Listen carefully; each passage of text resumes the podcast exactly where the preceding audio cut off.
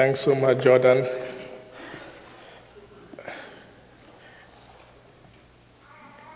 So good to preach my last sermon, and so sad to preach it at the same time. Um, out of goodwill, I've had a couple of people ask me, George, is this your last Sunday? And I'm like, um, it's my last sermon, but not my last Sunday. Um, um, I have a few more, maybe two Sundays left, but I'm still counting them, hoping to see your faces and, um, and enjoy just the fellowship. My sermon this morning gave me a lot to think about.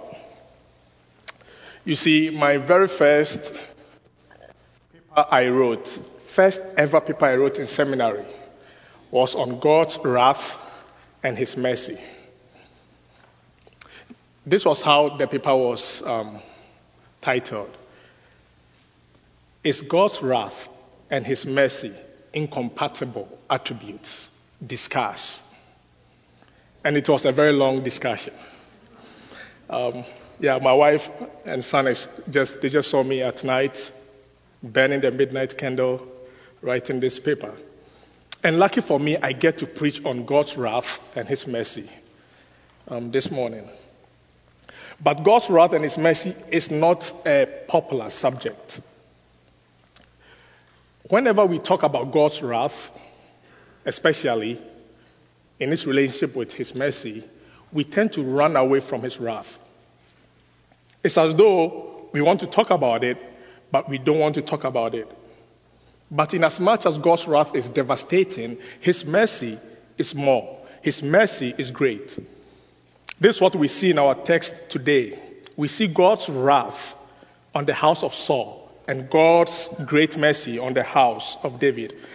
And here is the difference it's all about faithfulness. Saul is faithless, but David is faithful. And now this may strike us as odd because we've seen David sin many times. Over and over again, he fails. But here is the difference between the two of them David repents, Saul doesn't. And unlike Saul, David has a covenant with God. And David keeps short account with God in this covenant. He lives a life of repentance. So, yes, David is not sinless. Like Saul, he's not sinless. But David is faithful in his covenant relationship with God. Before we get any further into our passage, I want to situate us in the text we are going to see today. The remaining chapters of 2 Samuel are not written in a chronological order, they don't follow the order of events.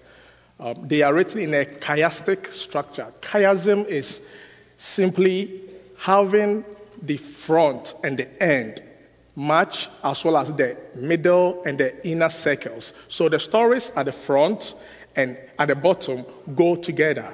So is the stories in the center going together.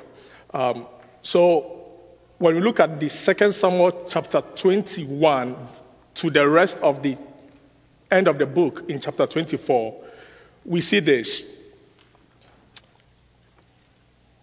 Stories of deliverance come first, chapter 21, verses 1 to 14, which connects with chapter 24, verses 1 to 25. These are the stories of deliverance. Within these stories, we have two lists. A list which shows us David's help he gets from his soldiers with his men. These lists are set within the second bracket. You see them in chapter 21, verses 15 to 22, and chapter 23, verses 8 to 39. We find David's mighty men, the giant killers, and their names. And finally, placed in the center are two poems. Poems which are depicting God's deliverance of David, celebration of what God has done for David, as well as the covenant God has shown to David. So, in all, chapter 21 till the end of the book gives us the true nature of kinship under God. Kinship grounded in a relationship with God. Because God is the one who enthrones and dethrones. He is the one who kills and makes alive. He is the one by whom all actions are weighed. And our focus this morning is on the two stories which are found in the first bracket.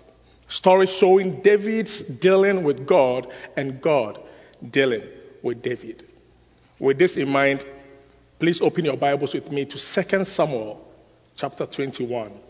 I will be reading from verses 1 to 6 of chapter 21, and then we will turn pages to chapter 24 for us to read verses 1 to 14 over there. Would you please now stand if you're able for the reading of God's word?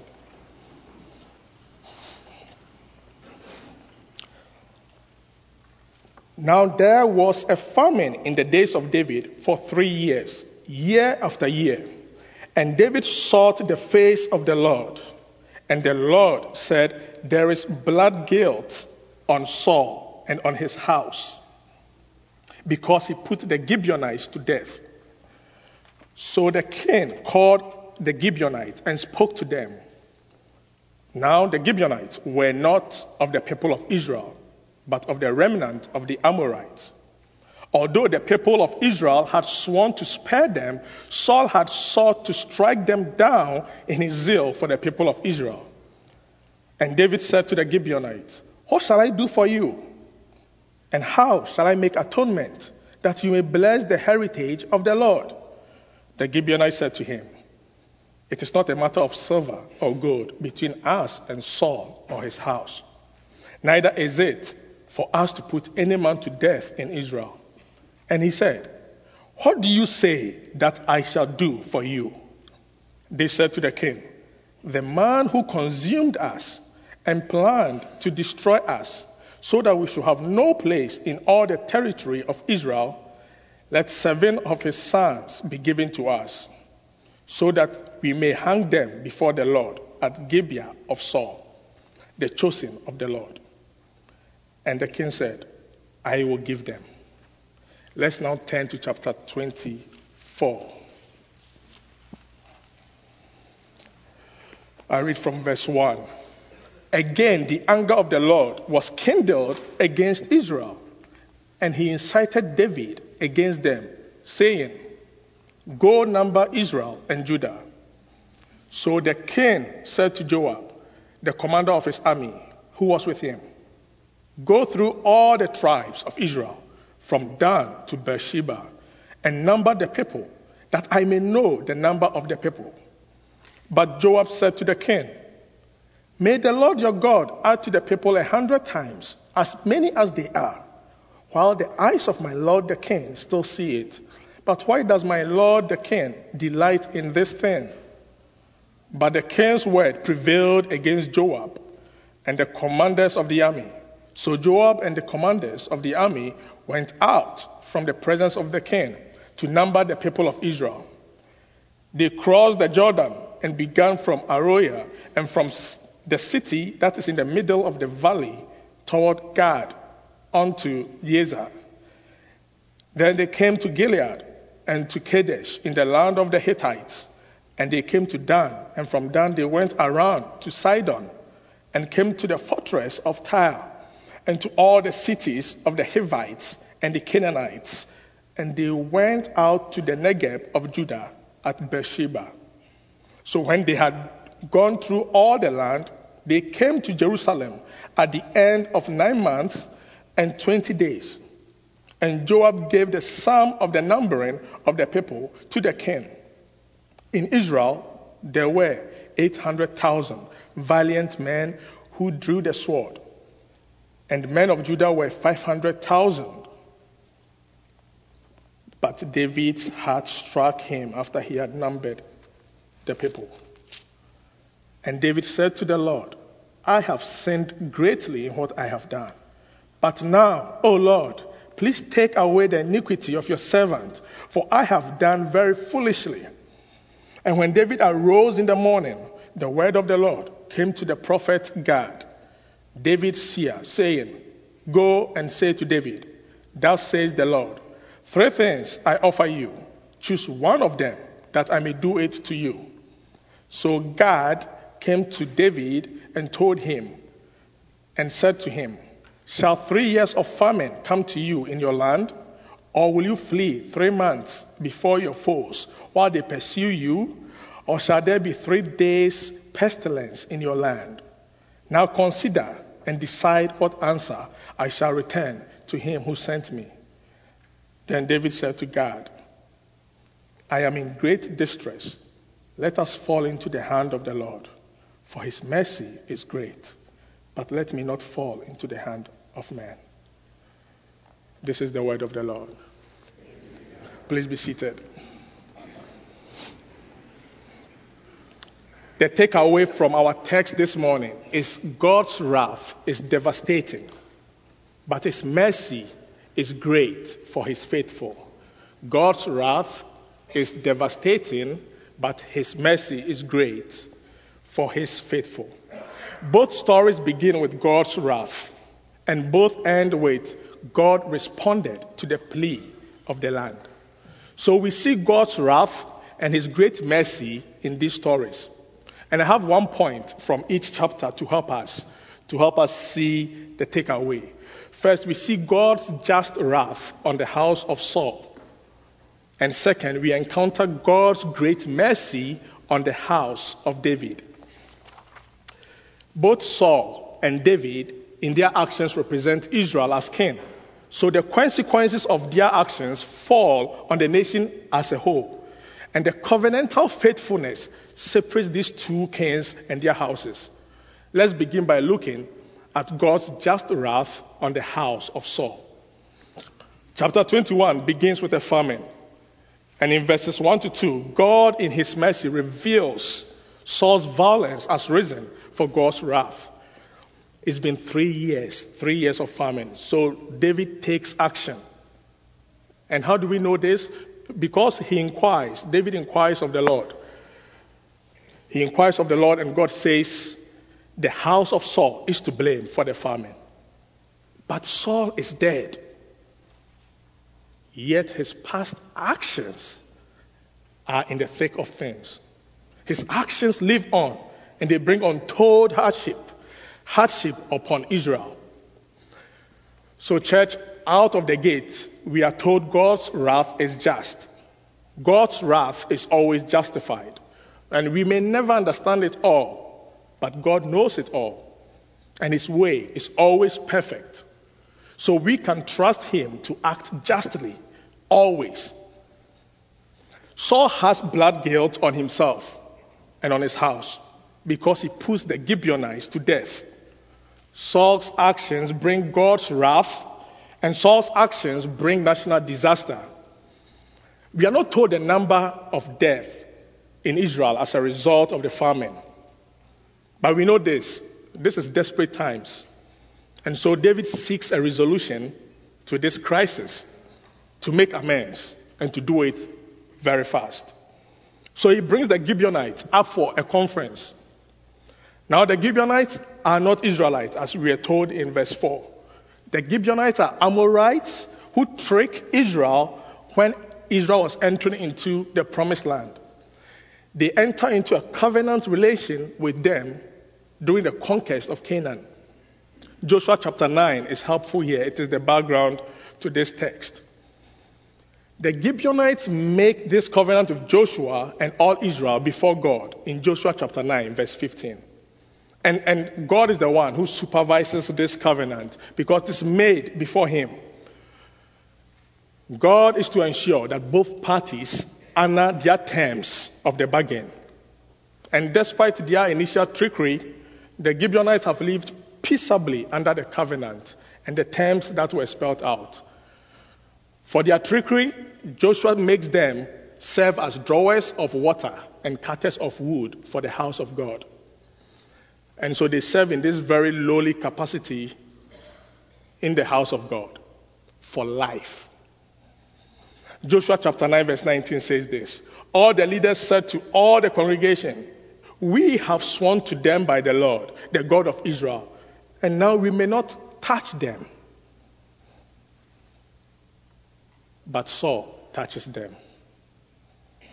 A centuries old covenant is broken by Saul And the consequences is devastating. The consequences is disastrous. As king, Saul's actions ripple beyond his own family. He represents the nation in his wickedness. Let's look at verse 2. Saul had sought to strike them down in his zeal for the people of Israel and Judah. So Saul's zeal is not for the Lord, it's not for Yahweh. His zeal is for his people. His zeal is to please people more than God. In 1 Samuel 15, we are told Saul is commanded by Yahweh to destroy the Amalekites. What do we see there? Nothing. But with the Gibeonites, Saul finds his zeal and he takes them on. I want us to slow down here a bit to let it sink in. How our zeal today for the wrong things stand in the way of our God and His work. How are we making certain things in our own life the main thing other than gospel living in word and in deed? Saul is now dead. But as Israel's unfaithful representative, his actions bring disaster. And David, as Israel's faithful representative, takes action. Numbers 35, verse 33 tells us shed blood pollutes the land, and only the blood of the guilty can atone for the land. So in verses 3 to 6, David seeks to atone for Saul's blood guilt when he meets the Gibeonites. Notice the two questions in verse 3 what shall I do for you? And how shall I make atonement that you may bless the heritage of the Lord? And the Gibeonites respond with a focus not on Israel, but a focus on Saul's house in verses 4 to 6. They point out how Saul plans to decimate them for good. And we are not told, again, how many Gibeonites Saul put to death verses 4 to 6 shows the death toll is likely high. It looks like an ethnic cleansing. Let's look at verses 4 to 6 together. The Gibeonites said to him, It's not a matter of silver or gold between us and Saul or his house. Neither is it for us to put any man to death in Israel. They said to the king, The man who consumed us and he and planned to destroy us so that we should have no place in all the territory of Israel, let seven of his sons be given to us so that we may hang them before the Lord at Gibeah of Saul, the chosen of the Lord. Now, this is very difficult to hear, especially to our modern ears in many respects. But let's consider this as foreigners among Israel, these people grieved silently after Saul's massacre. The massacre of the Gibeonites is virtually forgotten by God's people, not even remembered by David. But the God of covenants remembers. God remembers even when his people forget. God remembers the Gibeonites to give justice to these foreign people. And so, to atone for the massacre of Saul, the Gibeonites demand blood for blood. They demand seven sons from Saul's house to execute them before the Lord. And David's answer is swift I will give them. In what follows from verses 7 to 9 in chapter 21, we see how David navigates his own faithfulness to the covenant he makes with Jonathan without breaking his promise to the Gibeonites. The promise between David and Jonathan seems like long ago. But in 1 Samuel 20, we remember how David covenanted with Jonathan for life, to treat Jonathan and his offsprings for life. So David spares Mephibosheth because of his covenant with Jonathan. And this has several gospel overtones, but let's focus on just one. In Christ Jesus, we as believers are spared the just wrath of God, the coming just wrath. Not because of what we have done, but because of what Christ has done. So, two sons of Rizpah, born to Saul and Rizpah, get picked up, along with five grandchildren of Saul, to atone for the blood guilt Saul brings. And just as a side note, in verse 8, we meet another Barzillai, but this Barzillai is not the same Barzillai from Gilead who meets um, David last week to show him kindness. They are two different people with the same name. Saul's bloody dealings brings untold hardship to his children and his grandchildren. And it makes us wonder what are we to make of all this? The reality is that sin is never a private affair. Because the consequences of sin hurt others around us. The famine on Israel is just one case in point. In God's world, sin is never a private affair. God's justice is now satisfied in the case of the Gibeonites, and we expect the famine to end naturally if God is delighting in sacrifice. If but we don't. We don't see a resolution here. The famine has not ended after the sacrifice. Why? We only see God's merciful response to heal the land after compassion is shown. Because God does not delight in sacrifices. No, he delights in mercy. Hosea 6, verse 6 helps us here. Psalm 51 helps us here. There are several verses in scripture which tells us that God does not delight in sacrifices. He delights in mercy. And all of scripture begins with a blessing, not a curse. The curse is a result of the fall of Adam and Eve, our representatives in the garden. But in Christ Jesus, we have a new and a better representation. So we see Rizpah, a compassionate mother who laments. She laments the loss of these men who take the place of Saul. And her actions should help us, should help us see the pain and agony of sin. The pain and agony sin brings.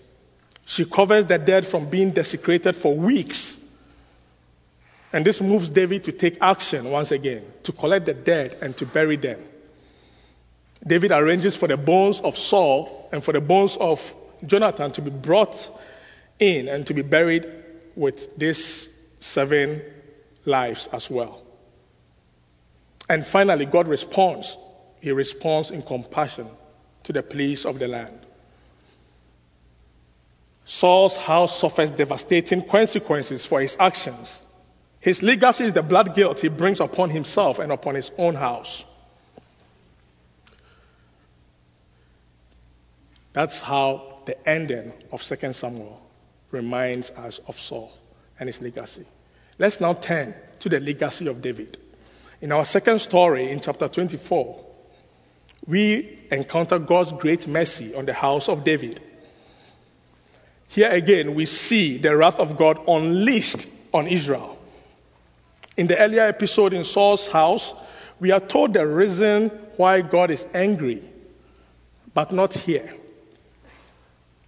Israel surely has done something wrong to trigger the anger of God, but we are not told what sin Israel commits.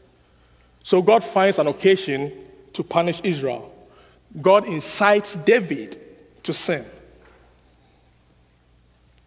First Chronicles 21 recounts this same story. But there we see how Satan is the one who incites David to sin. So what's going on? At least two things are going on here. And we have to live with them. First, the secret will of God and the revealed will of God are at play.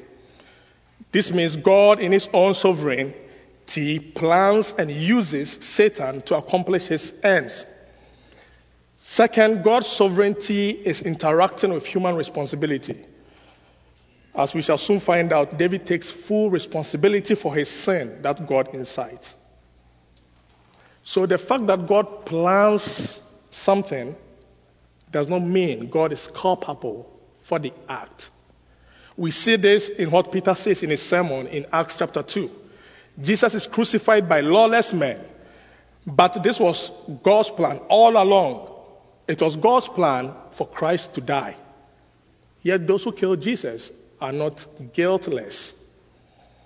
And so we see David again here in this passage, beginning against, the, against his own, the council of his own generals, he goes to number the people. He begins a census, a nationwide census, starting from Dan up north in Israel to Beersheba down south. And this time, David seeks no counsel from God. It's the king's word against all counsel. Let's look at verse 4 of chapter 24. But the king's word prevailed against Joab and the commanders of the army. So Joab and, the, and his commanding officers go out to execute the king's wishes. And we are not told, once again, why David commits this sin of taking a census. But we find clues in our passage. Joab and his men return to the king with data from the census in verse 9. But the only list we have are fighting men with the data that comes. This is what we read. Joab gave the sum of the numbering of the people to the king. In Israel, there were 800,000 valiant men who drew the sword, and the men of Judah were 500,000. David is counting fighting men.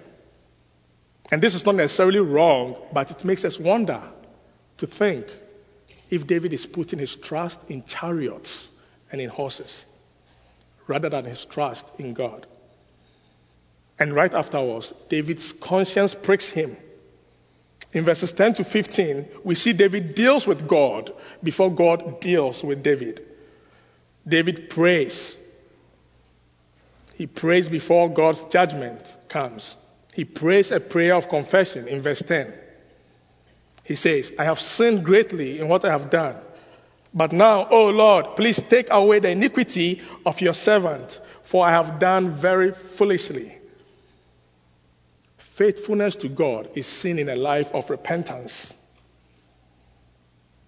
So David deals with God. Now God deals with David. The next morning, Gad shows up with God's word. I was just um, making a joke with my wife that um, from Ghana with some kind of British accent, when I say God and God, I think I hear a difference. In America, when you say God and God, I'm like, which is which? But here, Gad shows up with God's word. God asks David to choose one out of three punishments. And none of the three punishments are nice or easy choice. Three years. They all come in threes. Three years of famine. Well, he's just saw, seen three years of famine. Three months of fleeing. Fleeing from his enemies. And David knows he has countless enemies. Then three days of pestilence. None of these are easy choices. And some people may say that David makes a choice, but he doesn't. The text doesn't tell us that. David's response in verse 14 is key to understand this. In verse 14, we see how David lives his life under God. Unlike Saul, who reaches for plan B, when God brings judgment, David sticks with God. You remember when Saul goes to Endor to meet a medium, when God refuses to let his word come to him. Here, David has only one plan it is his only plan A, B, C, D to Z. David falls into the hand of the Lord because God's mercy is great. God's wrath is surely devastating, but his mercy is great for his faithful. Let's look at verse 14 together. Then David said to God, I am in great distress. Let us fall into the hand of the Lord, for his mercy is great but let me not fall into the hand of man. David basically tells God to choose. He's not choosing. As believers, our joy and comfort are in the hands of this same God who works everything perfectly. Perfect in his wrath, perfect in his mercy. He does what is right with us. He always does. In verse 15, we see the plague God sends on Israel for David's sin. It's from Dan to Beersheba. The last time we saw from Dan to Beersheba was in the king's words and wishes in verse 2. Now God's word prevails against the king, and 70,000 men die in a very short, short period of time. Like the sin of Saul, David's sin brings devastating consequences. But God spares David out of this because of his great mercy towards David. The plague stops before the three day period because the angel who wreaks destruction is stopped from touching Jerusalem by God Himself. God says, Enough, stay your hand. And the angel stops. God stops the plague before the three days that He gave. The angel of destruction stops right at the threshing floor of Araunah the Jebusite. And this is important. The location where the angel stops is important because this is where God shows great mercy. God's full wrath is not poured out on Israel. This is God's mercy for those he covenants with. God makes a covenant with David in 2 Samuel chapter 7. And in 2 Samuel 7, it is David who seeks to build God a house. And God flips it around and tells David, I'm going to build you a sure house. And God promises David then, My steadfast love will not depart from you as I took it from Saul. You see that in chapter 7, verse 15. And this is the outflow, outplay of that. And unlike Saul, David pleads for the Lord to pour his wrath on him and on his house. In verse 17, David intercedes for the people. David seeks to atone for the sin he has committed. He laments and intercedes in prayer for the nation. And God responds to David and to the plea of the land in verses 18 to 25. The threshing floor of Araunah the Jebusite becomes the focus of attention. God commands David to raise up an altar right there at the threshing floor. Here, David offers sacrifices in response to God's mercy in verse 16. The threshing floor of Araunah the Jebusite and the sacrifice made are important for two reasons. First, Solomon's temple is built at this very place. This temple sits in memory of God's great mercy, not his wrath. We see this in 1 Chronicles chapter 22, verse 1.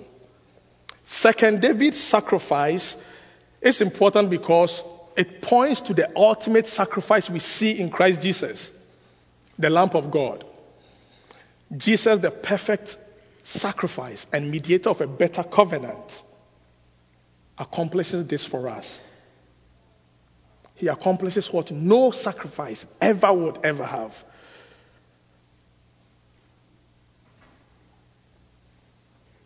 Hebrews 7 is a fitting conclusion to these two episodes, these two stories.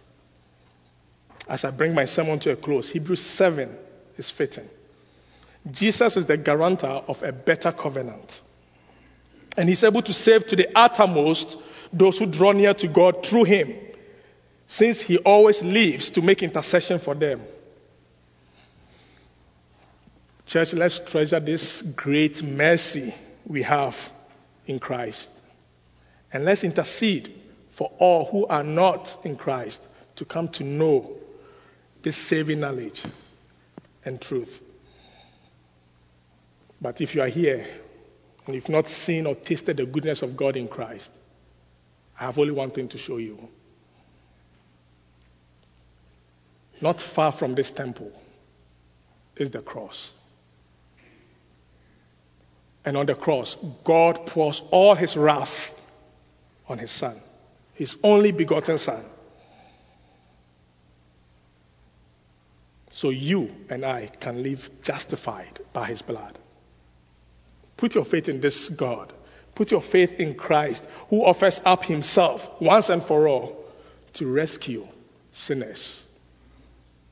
Sinners like me and you. Please pray with me.